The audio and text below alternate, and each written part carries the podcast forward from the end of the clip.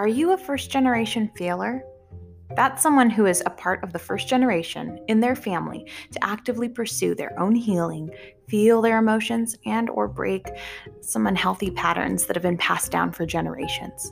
Does that sound familiar? Here at First Gen Feeler, we're going to be looking at life through the first generational lens and the extra step of looking through the lens of those who came before us to understand, or at least try to understand, the ultimate question How the heck did I come out this way? We've all been handed tangled yarn balls of life, and somewhere along the way, we figured out life is about learning how to unravel them. Stay tuned for the journey of understanding what we need to function as our best selves, lots of reflection on what has shaped our lives, and determining if what we've been given is what we want to keep for future generations. Warning this might just resonate with some first gen listeners and that's okay. Let's grab life by the yarn balls.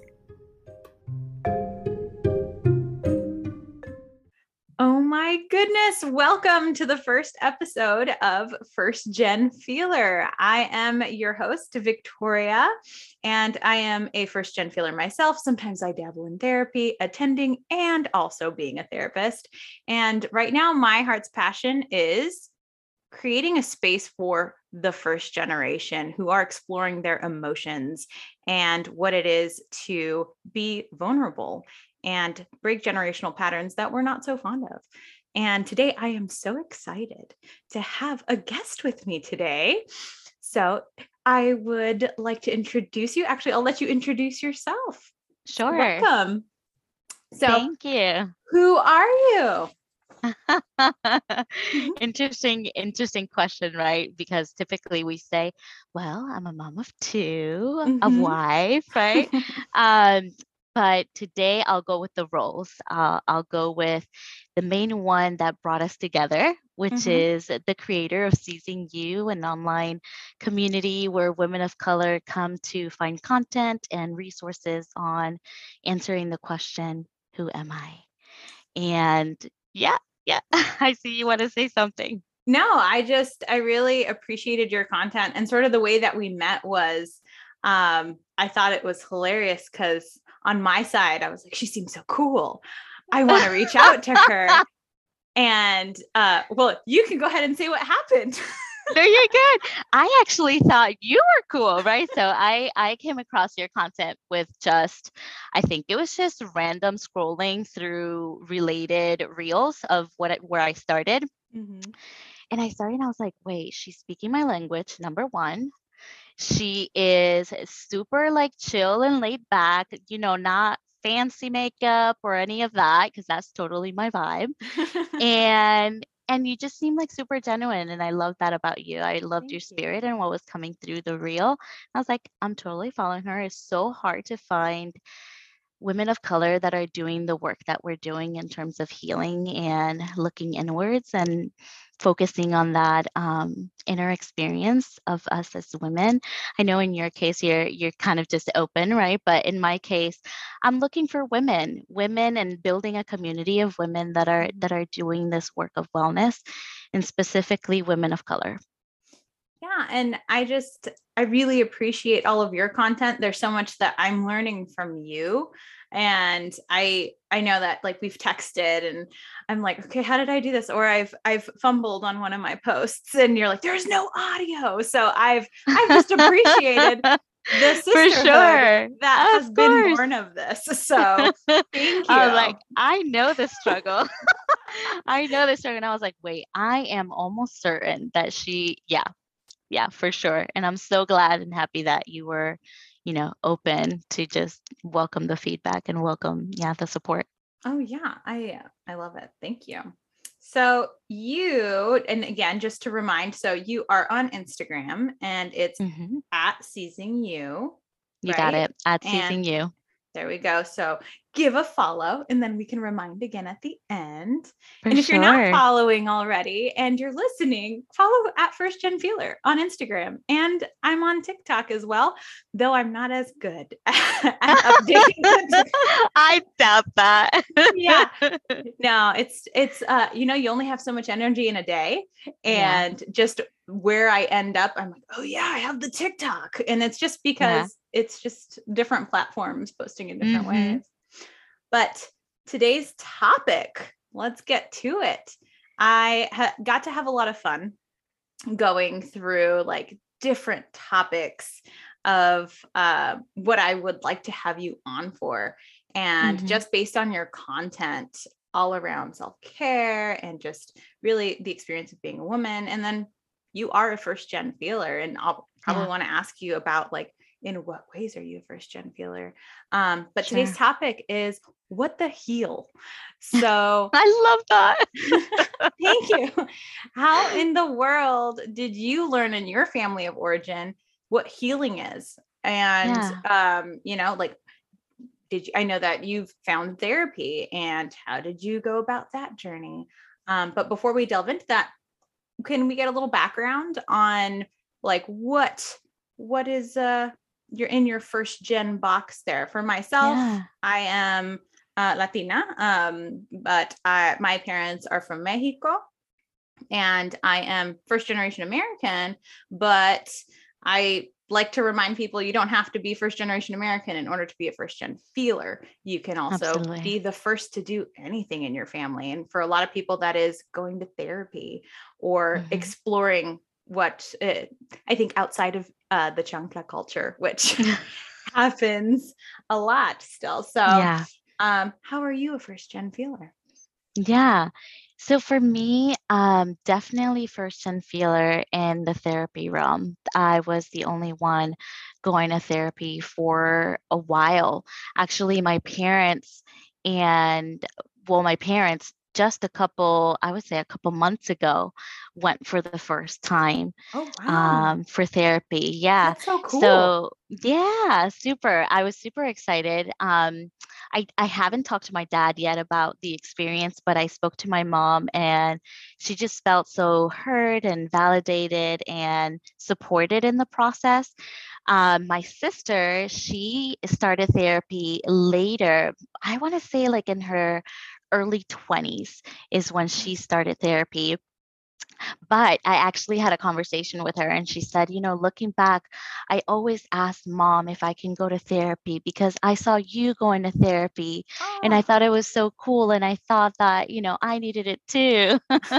She's younger than I um, and always looked up to me. So it was really sweet to have the conversation now as adults Mhm. um, and look back on that. But yeah, I'm going to have to say the main one is therapy. I started I want to say I was maybe 15, 16 when I went to therapy for the first time. Um, what led us to therapy was just trauma bottled up.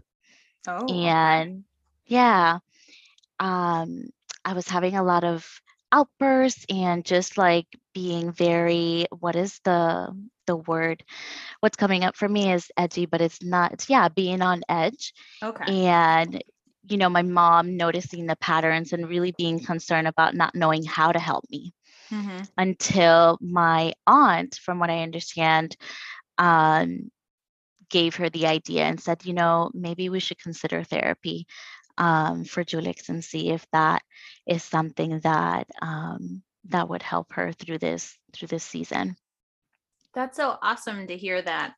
Even though you started so young and it might not have been initially your thought, right? That yeah you had an impact on your sister and you might not have even realized Mm. it. And yeah you're right just the You're right. power of normalizing it Mhm. and that's also sort of what this is revolving around where it's normalizing going to therapy because i don't know if you grew up with the stigma or if it was around in some parts of your circles but that happens a lot i used to work Yeah. with um, lots of parents uh, at one of the agencies i was with and it was very much all about like i don't need to be telling people my business or you're just here to Mhm. judge me and Mhm. like why would and i think also coming from just from my from my line of vision like in my mm-hmm. perspective mm-hmm. too from like the elders in my family i think yeah. to just the fear that has been ingrained in the culture as well of like mm-hmm. if you mm-hmm. tell them too much about you then they're going to know or they're mm-hmm. going to come mm-hmm. after you even if you've yeah. done nothing wrong so i think that's amazing that uh your family was so open and i think it's so cool that your parents are going to therapy you don't get to hear that often yeah for sure i think that that's been really fruitful to see um, specifically my mom because i had the conversation with her and and seeing her her experience and her seeing the value in it mm-hmm. um yeah so it's speaking about therapy and and celebrating you know other folks in your family. Now my husband for the first time started therapy and that's also been like super exciting you got everybody going. Well you know i and i my husband and i have been together for like 17 years now. Ooh. so mm-hmm, so I've said it from the very beginning.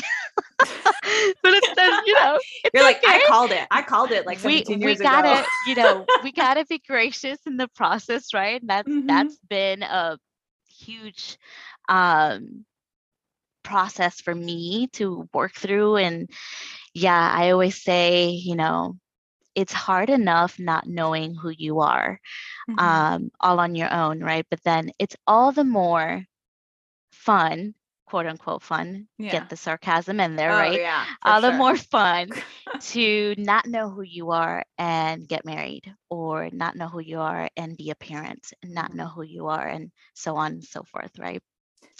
So I think it, that's been one of the biggest lessons for me, and where a lot of the caca hit the fan uh-huh. when when I got married. And although I was going to therapy you know, young, I was really just dealing with emotions and mm-hmm. what it's like to be a teenager or like my past traumas and things like that. But now looking back, it's also so important to know and find the right therapist for you.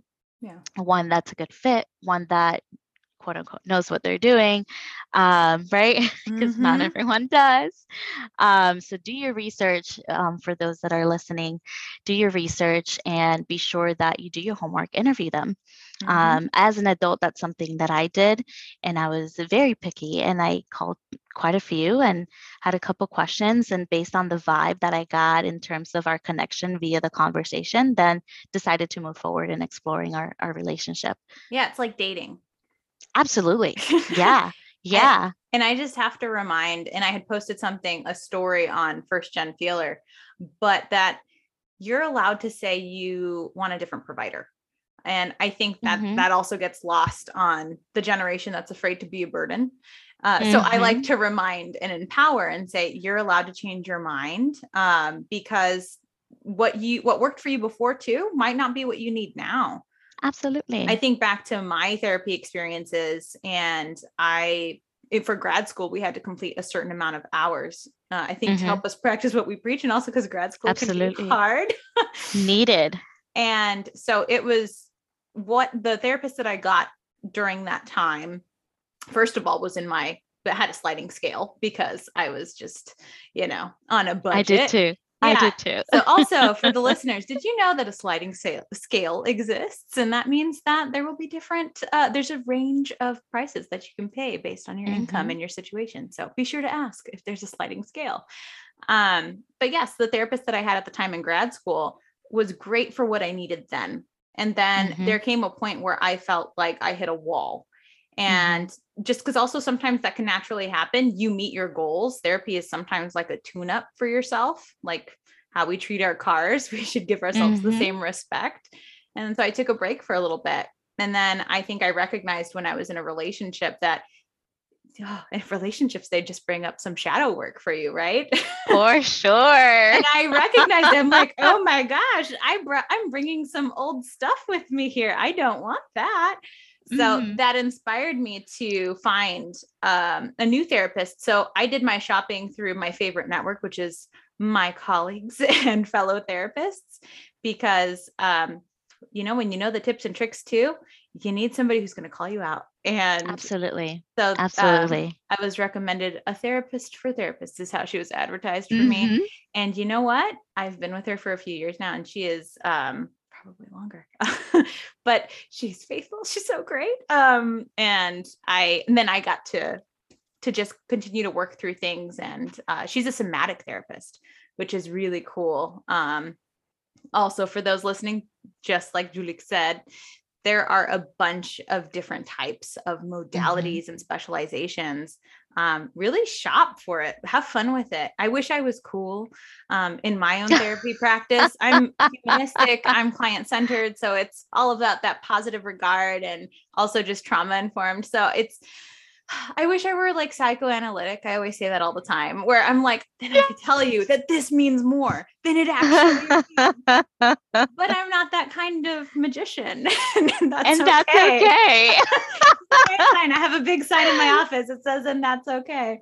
Yeah. Uh, but yeah, that's just what I I would have hoped. What um thank you for sharing that. Um yeah. what did healing look like for your family outside of therapy? Because I imagine that, you know, you're just here, this trailblazer, starting new ways of healing. Um, what was accepted or uh, what was the norm before? Yeah. Yeah. Um, before we dive into that, I would love for you to give me more on, as, of course, if you're comfortable, right? But I love the shadow work. Oh. So I would love, I know that not not everyone really sometimes I've said shadow work and they're like looking at me sideways like, huh? What what are you talking about? Mm-hmm. Tell me more about what did you learn about it prior to grad school? What was your experience there? I think much like the words self-care. it came up probably once or twice in grad school and it wasn't until actually getting into the field and also mm. doing the work outside of the job yeah. um, learning is what happens when you're on the job and then also just outside too in how you're going to do your own inner work at least to be mm-hmm. present and I, I know that you experience this as well in your practice where it's the more aligned you are with yourself, the better provider you can be. And so I noticed for myself when I am more aligned, when I'm practicing what I preach, I get to be more present and I get to be better at my job for those around me. And if my goal is to be the ultimate helper healer, then I got to do the work too. Um, Absolutely. So the shadow work that comes up is the simplest way I can put it because that's also my favorite thing to do. I want to make it all just super simple. Um, so with relationships, relationships bring such light into our lives. Mm-hmm. And what mm-hmm. happens when you shine a light? Sometimes there are shadows. Mm-hmm. And in that you get to see, oh goodness, that's what's under there. I I wasn't paying attention to that. Oh, oh, that's my attachment. Okay, so that's what's coming up. Or this is this is my relationship with my father. Like, oh, okay. So you get to see what is essentially highlighted, even though it's shadow work. What's mm-hmm. what is mm-hmm. highlighted for you and where you want to deepen your relationship with yourself, and then that also helps us deepen our relationship with other people um, I do believe that it we get to meet people as deeply as we've met ourselves. Yes, yes, it's, yes. It's Say not again as deeply as we've met ourselves, and it's not about shaming or blaming anyone else for not doing the work. Sometimes they're not ready. And Absolutely, yeah. That's the harder part when you start on a healing journey. It's yes. you start to turn the lights on around you and you're like, oh my goodness, that that shouldn't be there or we've been doing it like that for how long mm-hmm. and not everybody's to see that and that yeah. is the lonely side of healing sometimes yeah. which people also forget to talk about we talk about the good stuff and say oh my gosh i learned about boundaries and i say no and it means no and i do this but the other part is if you're the only one doing the work, it can feel lonely until you find those who are also on that same level of working on themselves and working on their own shadow work. You might even find yourself triggered by the people who used to be your people before, where you're like, mm-hmm. you're not dealing with this issue and it's it's becoming a thing. where now mm-hmm. i'm i'm having all these feelings mm-hmm. because i have worked really hard to be consistent and to change my ways around setting boundaries or um, yeah. in in saying no to certain things that were just using all of my energy but i don't know was yeah. that a pretty simple yeah explanation Absolutely. I think that that you're so you you're doing so well at and not just here, I'm referring to your content. And that's why I love it too, because it's so practical. I think so far because Encanto is so brand new and so fresh in our hearts here in uh-huh. my family and across the world, I want to say. um your your Encanto one was so dear and near to my heart. the one that you had with um Luisa. Uh-huh. Um the pressure one. Yes. Oh, yes. Uh, so breaking down our um, the things that we say to ourselves as first gen yeah. people, I hear all the time, and um, whether it's discussing with my colleagues or just friends who are also first gen, just of all backgrounds, there is a there are some common themes, and you hear them, and you're like, oh, that feels really familiar. The biggest one I feel is uh, I'm a burden. I don't mm-hmm. want to be a burden to someone yeah. and um i don't know what's what's a phrase for you that you feel come up for you yeah, it's interesting you mentioned that one because I was just having that conversation with someone yesterday and and I I hesitated because I'm like, well, wait a minute. I'm not a burden, right? Mm-hmm. Who says I'm a burden? Where is this narrative, this story, this thought coming from?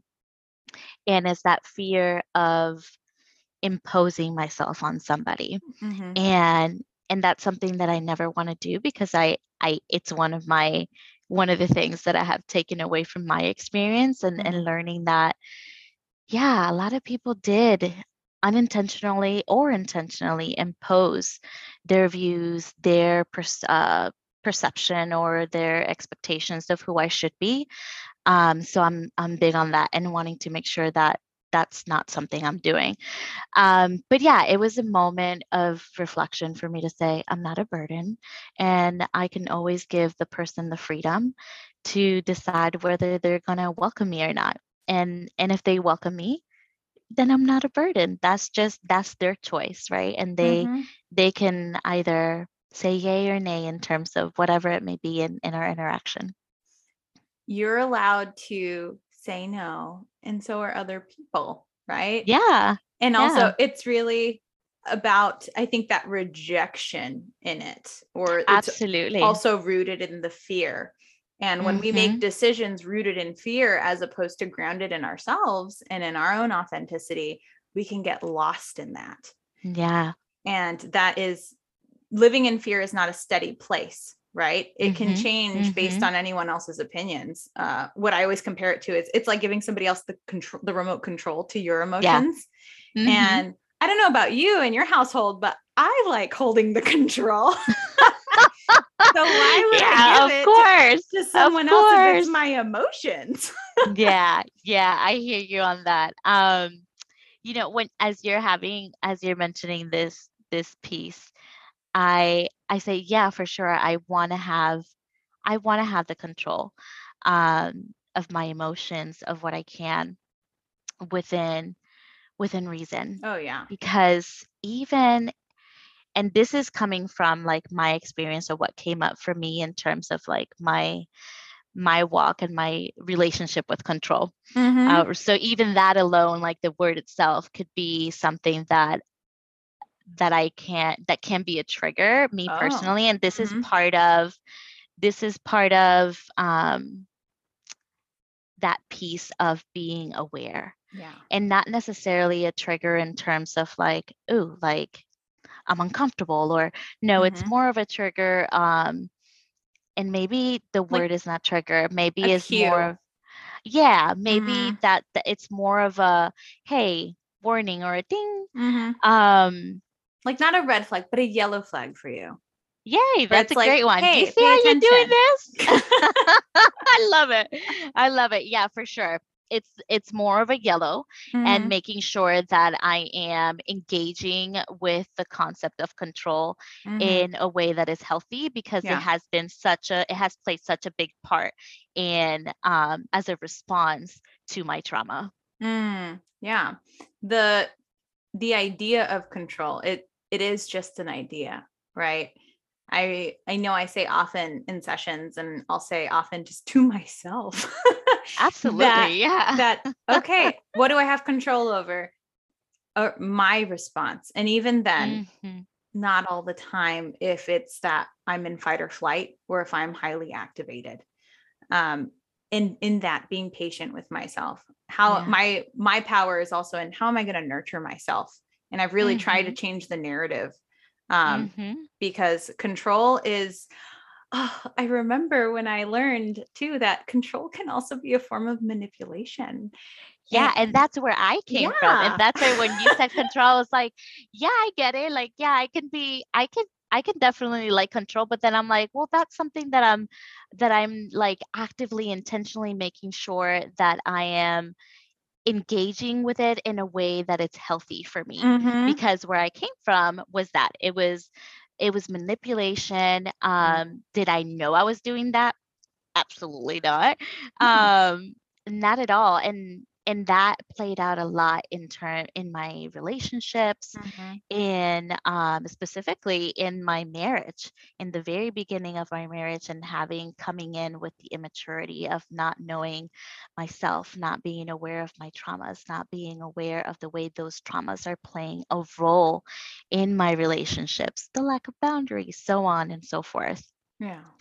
um but yeah yeah that that's where my mind went to that's why that's where uh, this all No, kind of came Thank from you for leading us there. And Yeah. I just want to plug in also other things that we can potentially like quote unquote be in control of, right? Mhm. Obviously not it's not concrete, but it's usually what I talk about is like routine or setting some sort Mhm. of um, what we would call like an infant mental health, which would be I love you rituals. Like how are you? You do that with your kids, right? You I love read them a yeah. book, you you give Mhm. them a bath, you change them into their pajamas, maybe you put lotion on.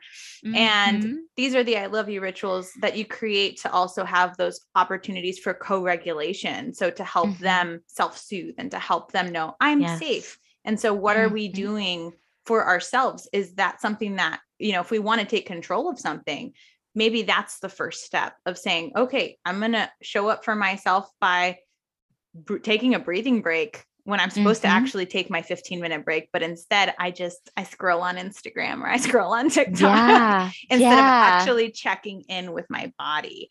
So So- hard so hard definitely something that i can that i can attest to and i can admit that it is a challenge and it does require us to be and i'll speak for myself it requires me to be intentional Oh, yeah. about yeah. setting those boundaries for myself and creating i i as you were speaking my the example that came uh, to mind is understanding and kind of uh, noticing the patterns that Mhm. that happened for me.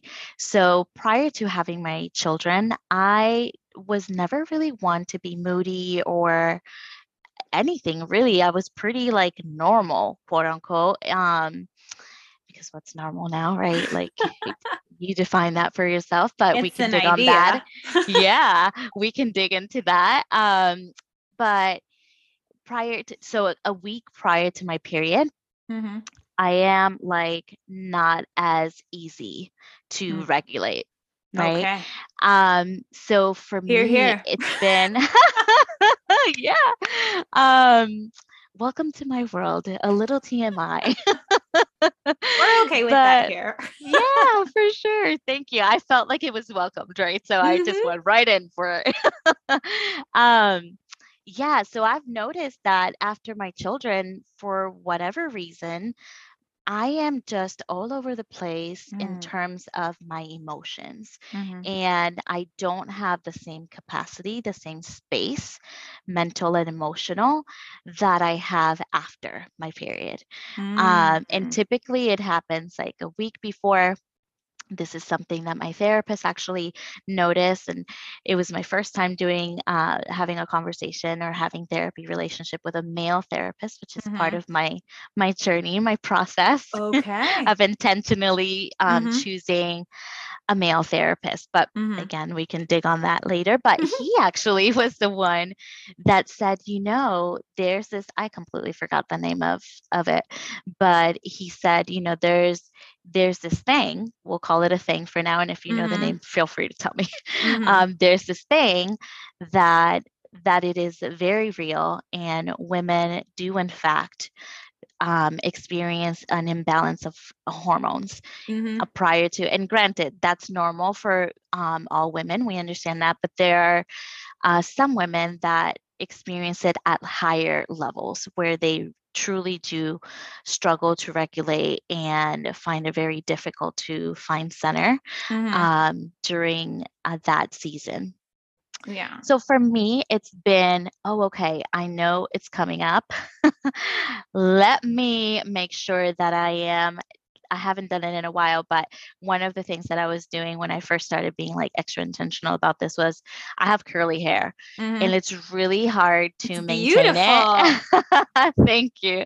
It's been it, it's hard to maintain it. And for me during those times I say, okay, well, that is the one time in the month that I'll go ahead and blow dry my hair and I don't mm-hmm. have to touch it. Mm-hmm. I just wake up and that's it. Could I do that with my curly hair? Absolutely. Um, so that's another thing that I'm like working through as well. Yeah. Um, because can I do that? Yes, absolutely. But I wear my bun almost every day. Mm-hmm. Yeah. People call it the struggle bun. I like to call it, yeah, I like to call it the opportunity bun. It yeah. is my opportunity to spend more time with my kids. It is my opportunity to mm-hmm. sleep more and it is my opportunity to work on seizing you more. I love that reframe because Absolutely, it's yeah. all about the reframes. because yes. something can can present as like, okay, well, this is this is what I look like today. Or one of my favorite quotes from Princess Diaries. I love that movie. Yeah. Like, this is as good as it's going to get. And sometimes yes. I have those mornings where I'm like, this is as good as it's going to get. and then I tried to follow it up when I remember to nurture myself and take yeah. my own suggestions. I, I hear you. And I love myself for it you know mm-hmm. it's just yeah. what would i what would i tell my daughter uh what would i yes. tell somebody who is important to me? And i would say and you know i love you this way. Um mm-hmm. and so it's that's part of the gosh darn healing work. It's like yeah oh, this is even though i'm saying it through my teeth i'm doing i'm doing it. Yes i'm gonna do it. Yeah i was telling you earlier prior to um starting the recording that the morning was just not my best. Mm-hmm. Right. And I had a really tough parenting moment where my kiddos were just, you know, 6:30 in the morning uh-huh. and they're already fighting and they're already crying because it's, you know, oatmeal instead of peanut butter and the world is ending. Oh my gosh, and- the world is ending with that. and you know, I don't always have, and by the way, this is my week prior to my period. I'm gonna put um, trigger warning on the title. And you know, I did not have the capacity. Mm-hmm. I'm like, it's 6 30 in the morning for the love of God. Can we please right? Can we uh-huh. please breathe?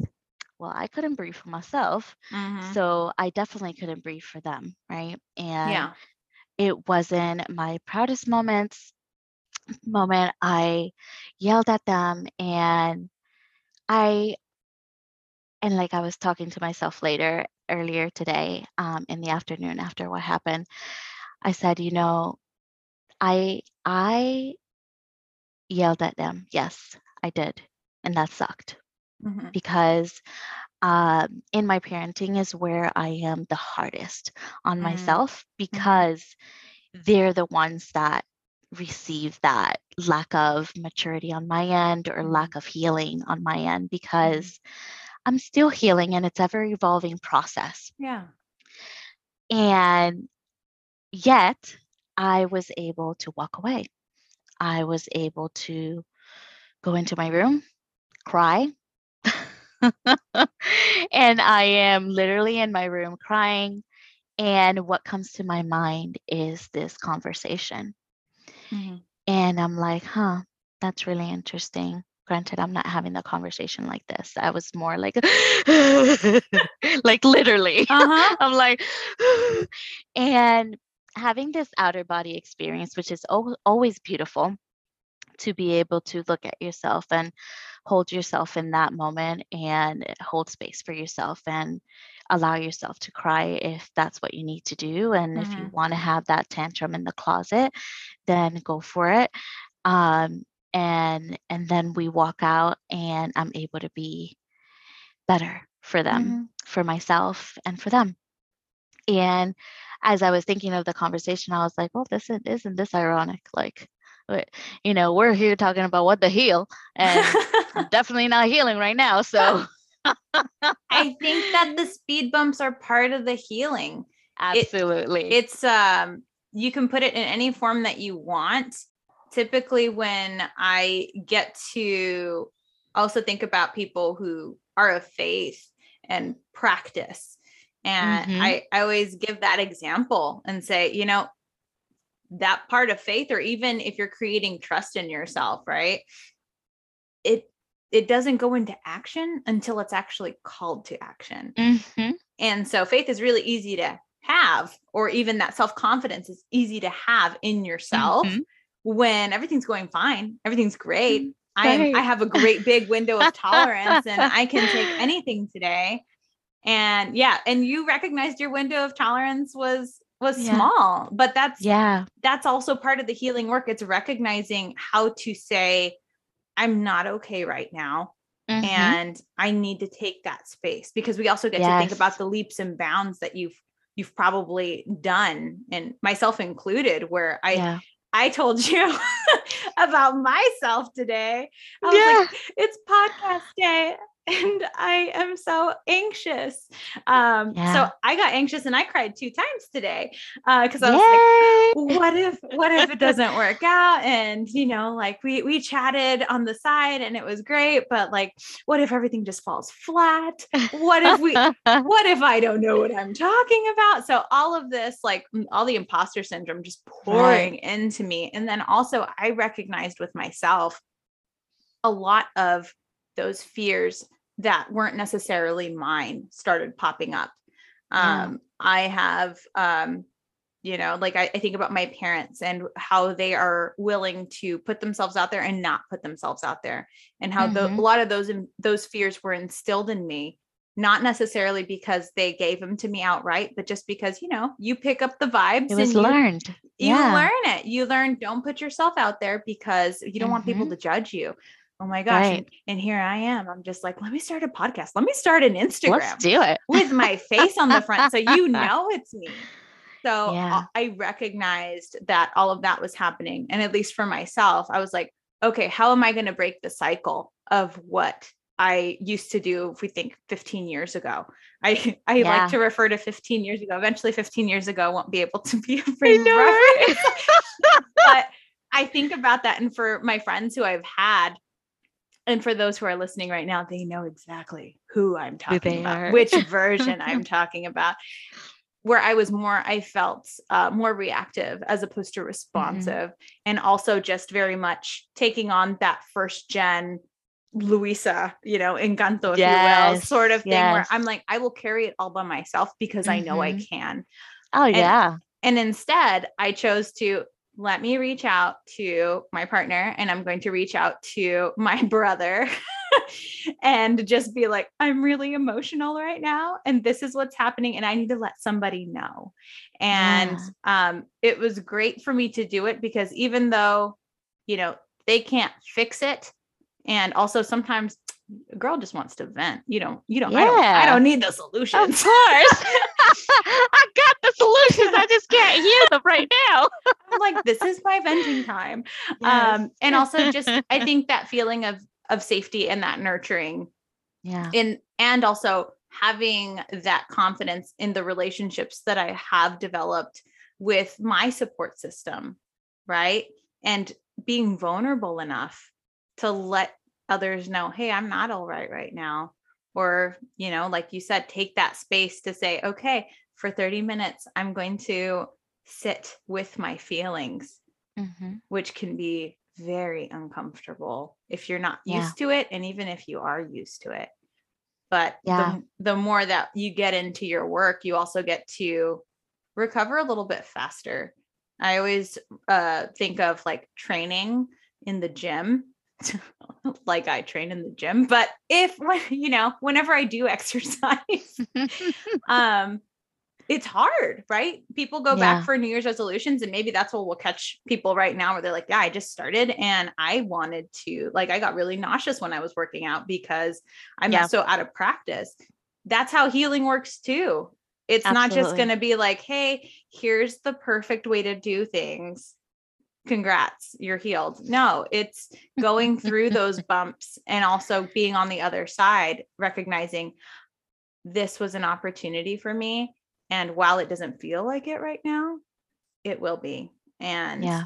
i i just i appreciate you sharing about your morning with your sons because parenting is just that whole other door. I'm not i'm not a mom myself um but like i said i just i've worked with parents in the past and i Mhm. have cousins for days but it is a complete different experience to be in charge and to get to love the little humans every day while one is still doing the healing work themselves yeah. and that's extremely courageous and it's it is the ripple effect you are making those Yes. generational changes just in loving your kids and so i just want to to shine some light on that Amen. Thank you so much. Yeah. Yeah, absolutely. And and that's certainly the reminder um that I give myself, especially in times like that where I go I feel so low, right? And and um giving myself the space to be there if I Mhm. need to and being okay with that. And also embracing the fact that I can be low and I can be high at the same Mhm. time. And you know, it I don't have to live in a way that makes sense to anyone else but myself. And in that in that process is when I say yes, like I I go to that famous quote or I, it's famous to me because I think about it every day. But it's famous um, then it's famous it, it absolutely is. um, you are allowed to be uh, a working, uh, a masterpiece and a working progress at the same time.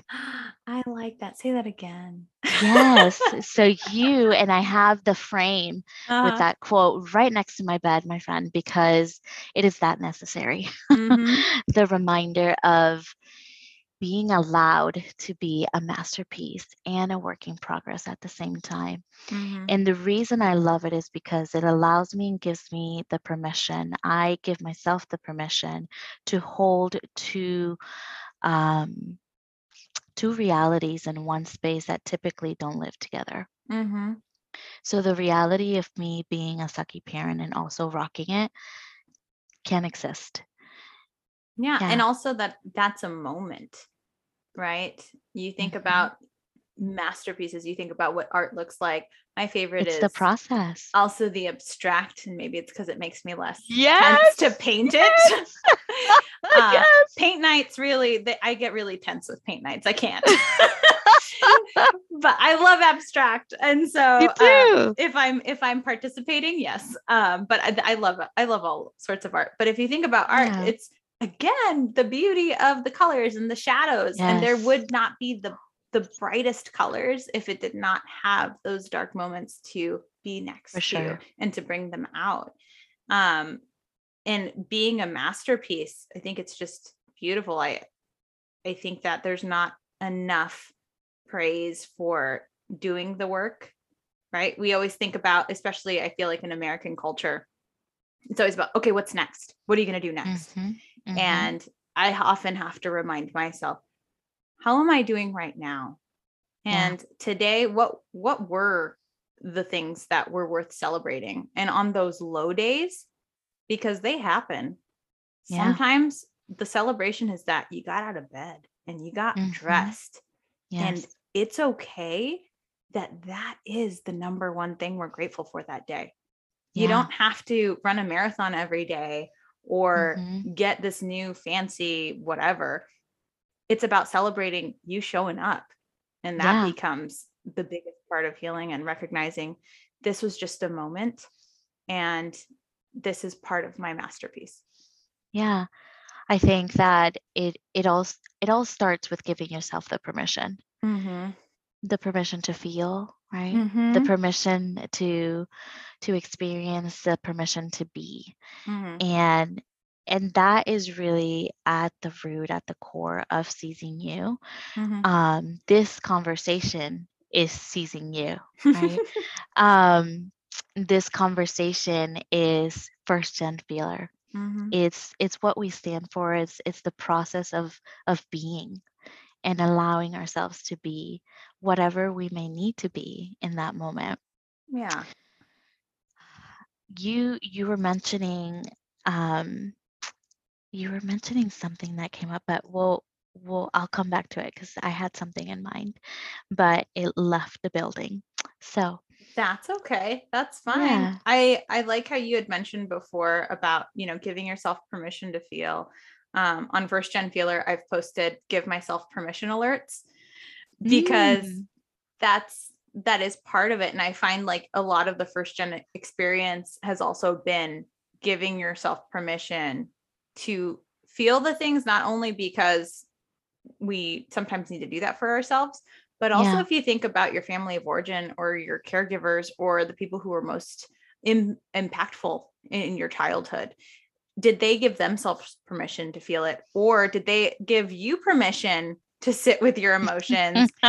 because a lot of the the before us right a lot of the elders they don't know how to deal Yeah. or how to engage in uh, that discomfort and Yeah. that has to do with you know for a lot of a lot of people who um you know i'm thinking of the elders like in my family and that has to do with survival. Like there's not Yeah. enough and i have maslow's hierarchy of needs. There's going to be an episode on maslow's hierarchy of needs. Yay! um i just got to do it.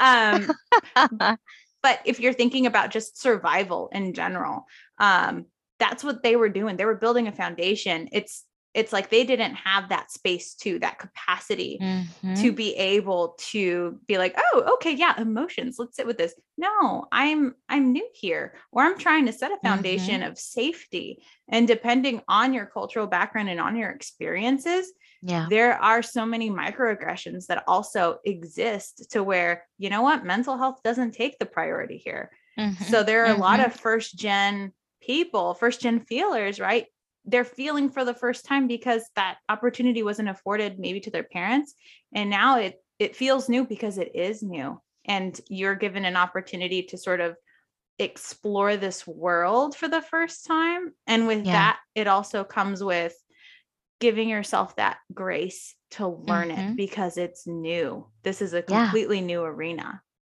I agree. I, as you were speaking, I I was thinking about my family and the way they healed or attempted to heal, right? Mhm. So, for on my end, it's more of attempted to heal. Um, they did their very best. They did the the how do you say the the best they knew how. And looking back, I I now see where sure they tried um specifically my mom she is the total opposite of me i am my father Oh, okay. i i am like my daddy Mhm. and i i have his temper and you know um and she's the total opposite she so if i had to pick an example of you know someone that indirectly i would say because she she didn't she d- didn't know the language um in Mhm. terms of like healing and inner work and all of that that wasn't a thing Mhm. and not only was it not a thing it's not that it couldn't have been a thing a thing is that there was as you said no space for it Mhm. We're trying to survive. We're trying to make payments on our bills. We're trying to make sure that we work enough to be able to pay and provide. So they were busy providing. Mm-hmm. That was their understanding of indirect healing yeah. in terms of providing what they didn't have. Um, so they didn't they didn't have the capacity they didn't have the space um, to to take the time to say, hmm, let me sit with this. However, um, my mother was one that did not yell. Mm-hmm. She was not one to yell. She was not one. I clearly remember um, when I would get so upset and she was always so chill and that would make me so upset because she was not meeting my level of you know uh-huh. of intensity like she must not care mm-hmm. that was my understanding right and i clearly remember telling her one time I just get so, and this was in Spanish because in Spanish we that's how what the language we spoke in mm-hmm. in my home. Um, and I said, you know, I just get upset because you don't you don't yell back at me like you mm-hmm. don't you don't meet me like you don't have i wanted to have a full on you know mm-hmm. uh quote unquote conversation and, and, and, what a conversation was for me at that yeah. time she was not speaking my language and she so calmly like paused and said tú prefieres que yo te grite tú prefieres que yo te maltrate verbalmente mm-hmm tú prefieres que te trate y te falte respeto. Mm-hmm. Um, and then she said, un día de esto, like one day you'll realize that it's a it's a blessing in other words for me to mm. not do mm. that for you like mm. i will not do that to you mm. even if you ask me like i love you too much that was the message she didn't oh, say nice. i love you too much uh-huh. right she didn't say that but that was the message that's how i'm how i received it and and that moment always stuck with me mm-hmm. did i change my ways absolutely not no, but I learned to respect and understand where she was coming from. Mm-hmm. Even if it still bothered me, I mm-hmm. understood. Like she took the time to explain and tell me and set that boundary mm-hmm. and say, no, I'm not going to yell back at you mm-hmm. and I'm not going to, you know, hurt you yeah even though that's what that's what you're asking and and that's really interesting right the the toxicity that that lives within yeah. sometimes and you don't even realize because that's just you in the midst of your trauma response which is what i call it mm-hmm. but that's so cool that she had that even though she wasn't like you know your typical yeah. like oh i'm doing inner work right now this is mm-hmm. me she but she still had the awareness. Yeah she had that awareness and that respect because i i always used to remind parents too that you know your children are small but they're still human. They're still humans and, and they still deserve respect. And everything everything sticks right? Um yeah. and that includes making amends uh, because parents are allowed to make mistakes because they're human. But also the important part is what happens after did we say sorry? Yeah. That's also if you want your kid to say sorry, you gotta you gotta know how to say sorry. You gotta you gotta model that for mm-hmm. sure. That's definitely one of the things that um that we have brought into our uh, mm-hmm. family now with our with my two little ones and being okay with apologizing just because I'm the parent that does not by any mm-hmm. mean that I can own up to my ish right and I mm-hmm. can't own up to the mistakes that that come along the way and and having the conversation of hey mama's healing too mama's learning too mm-hmm. and and i know it's hard right because you yeah. just started living mm-hmm. you just started learning what it's like to feel what it's like to mama's been feeling mm-hmm. for a while but guess what mama's still learning and it is my first time it is my first time being a mom right mm-hmm. so that's a conversation i had with my oldest one time and I said, you know, I want you to know that it's my first time being a mom, just like it's your first time being a child. Mm-hmm. And we're learning together how to hold each other in the process of making mistakes and forgiving each other and also giving them the permission this is another piece that i think it's so important in terms of boundaries and teaching them boundaries the way that we have a simple way that we have um, taught our little ones to apologize and also welcome an apology um, and in the welcome the apo- in the welcoming the apology also understanding that it we typically say or we teach our children without really noticing and i think we often do this too which is someone apologizes and you're like oh it's okay don't worry about it. Like i forgive you it's okay. Well no it's not okay but i do Mhm. forgive you i do Yeah. forgive you yet it's not okay Mhm. and that that's a language that we have them practice with one another um, and with each other even with you know my husband and i and also them to us so i have my little one say just last night to my husband when my husband apologized for they were they were doing homework and my husband just made he felt my little one felt like he- wasn't given the opportunity to think before Mhm. answering and my husband was just like, you know the answer, go for it. And he's like, but you're not letting me think. So Mm. then they then had their moment of, hey, I'm sorry, I didn't mean to not give you the space to think. Mhm. And my little one has his head on my husband's shoulder and pats his back and says, It's not okay, Dad, but I forgive you. Yeah. that's beautiful. Yeah, Look at you're yeah. just you're just molding the next generation into Yeah, it's so But it's- beautiful, right? It's gentlemen. beautiful to Oh see them. Yeah. Yeah. I I think of you know there's that work that you get to do again within yourself within your marriage and then also Yeah. with your kiddos um i'm thinking from like my perspective in in my healing work with apologies and sitting with uncomfortable emotions is saying sorry as an adult to another adult that you're related to um because now I catch myself because I'm more aware and while I would like to say that every day I am calm and I am great right I'm not Mhm, I'm Yeah. human I have moments where I am more activated and more mhm. more reactive than I would like to Yeah. be um and so in this chapter it's been also learning how to apologize to my siblings.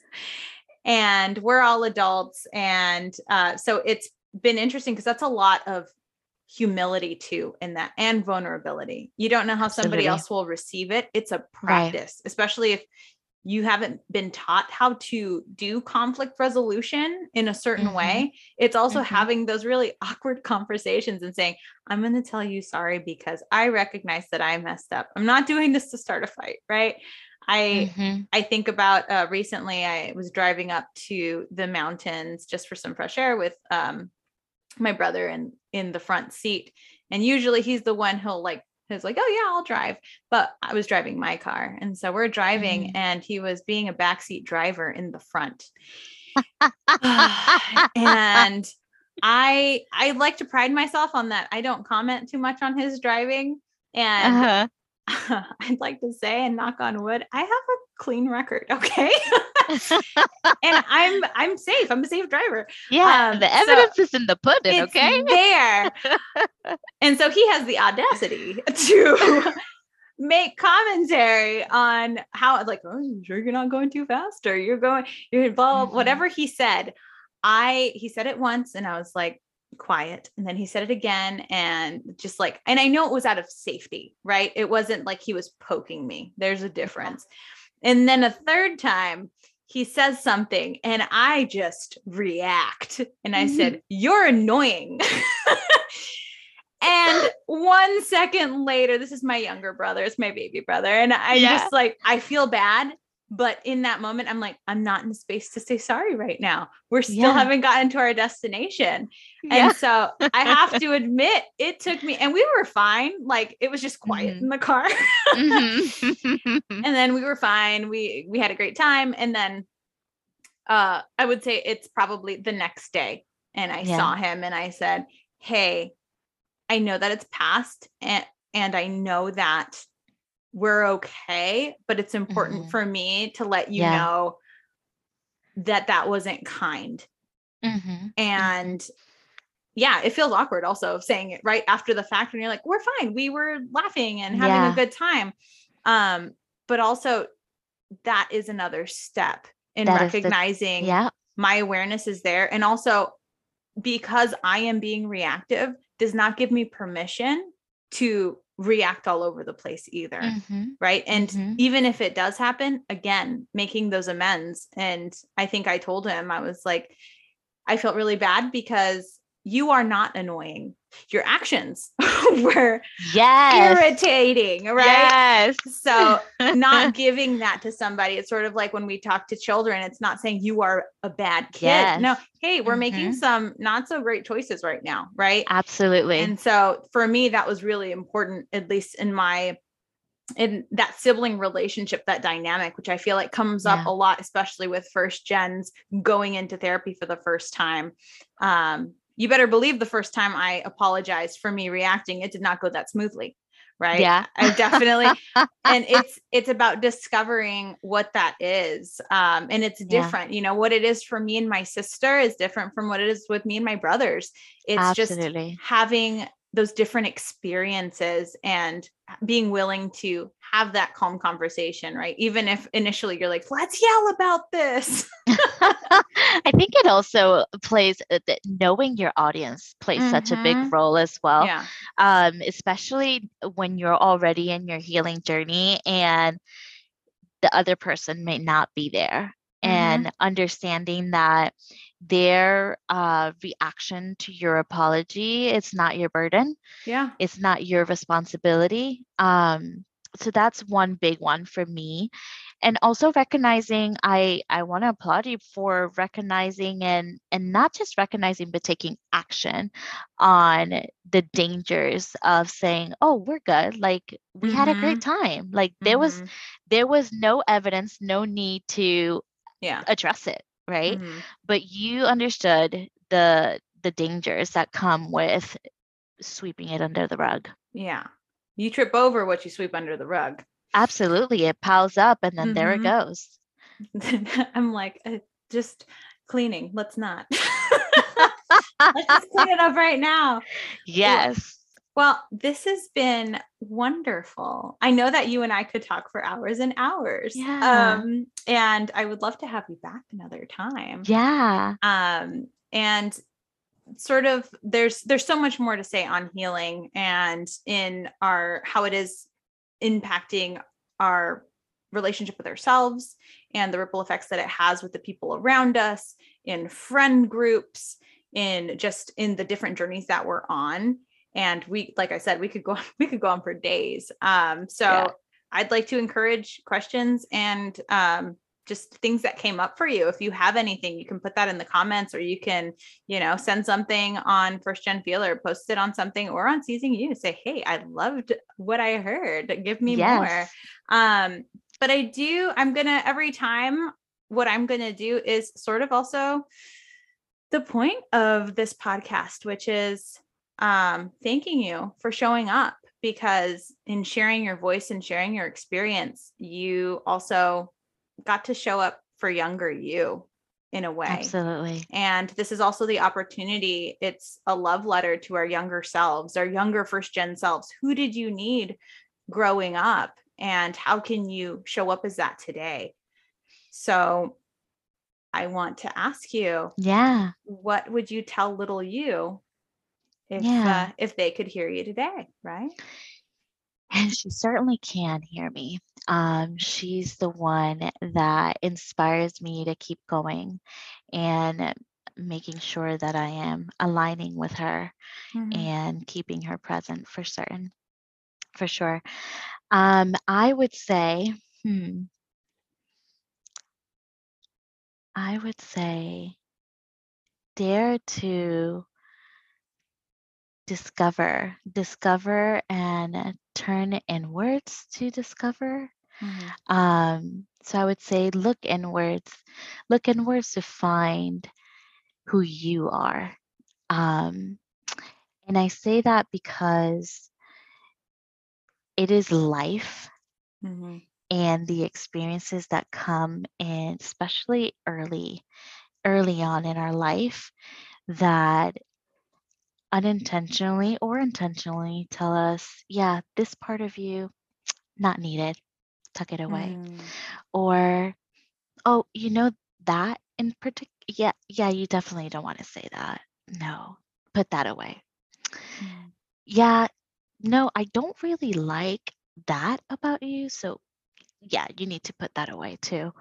Um, and we don't realize that we continue to live life in that way because we lack inward vision. Yeah. We're we're not looking in, we're looking out for guidance on who to be and what to be or, you know, what to believe. So I would tell her, look inwards, look inwards and whatever you find, whoever you find, embrace her.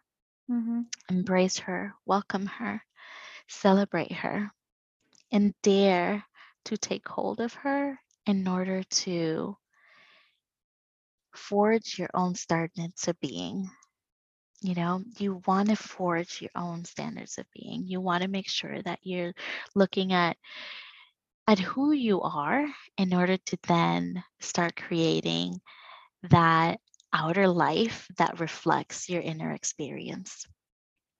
So I would say all of that.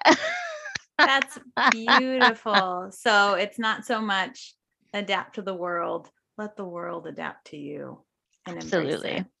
Yeah, absolutely. I'm thinking about yeah. like my inner child and my first gen little self. I'm like, yeah, hold up. I'm not supposed to try to be the mold here. I'm not supposed yes. to try to be perfect. no, you know, I was just talking to my children about perfection mm-hmm. and and understanding because we we always say and w- when I say we, I'm referring to the world or society, um, says, oh, practice makes perfect. No, no. In mm-hmm. this household, practice makes progress, right? Yes. And it is with progress that you get to uh, surpass your understanding of perfection and surprise yourself. Mm-hmm. So surprise yourself. Let's practice, right? And let's make yeah. progress rather than um, stopping there at perfection. So that's definitely one that I have uh, taken away from my journey and and aspire to continue teaching that to them as well. Yeah. Oh. Um, yeah, I think for in terms of not just my journey or my or identity specifically, um, I would also say to my inner gal, mommy and papi are doing the best they know how. Yeah. Mommy and papi are also healing. Mm-hmm. Mommy and papi also have baggage and they're also human. Mm-hmm. And they're not just mommy and papi, they are human. Mm-hmm. And and yeah, so the the the baggage that comes and that doesn't allow them to show up and you know be be that quote unquote again perfect parent that you would wish you had right? Mm-hmm. um it's because of that and that's okay. They were the best parents that they could be for you. Um and i i think that that it was definitely liberating for me to see my parents as human first and foremost mm-hmm. and not taking um, maybe the traumas that came along with our relationships personal but rather understand it as part of the experience the human experience yeah oh you would uh, give your little child all of the cheat codes so that's wonderful yeah. thank you for sharing and Thank you for visiting with me today. I know the topic was about healing, um, but I also feel like this, even this, just this conversation and in relationships and connections, we get to do a lot of our healing work as well. For so, sure.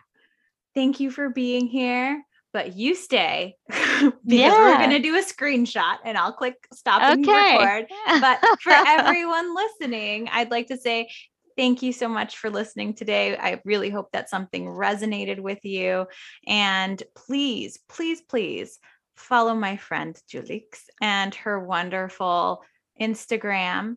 And that is seizing you on Instagram. And then again, give a follow for at First Gen Feeler um, so that we can continue to learn together and grow together and feel all the feels together. So thank you and have a great time. I'll see you next time.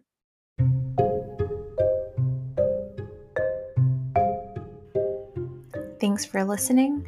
Be sure to click subscribe so that you can listen on all the topics we're going to jump into. Also, feel free to share this. Maybe you have friends who are first gen feelers also on their journey please like, subscribe, share, all of the things, and give a follow on Instagram at FirstGenFeeler.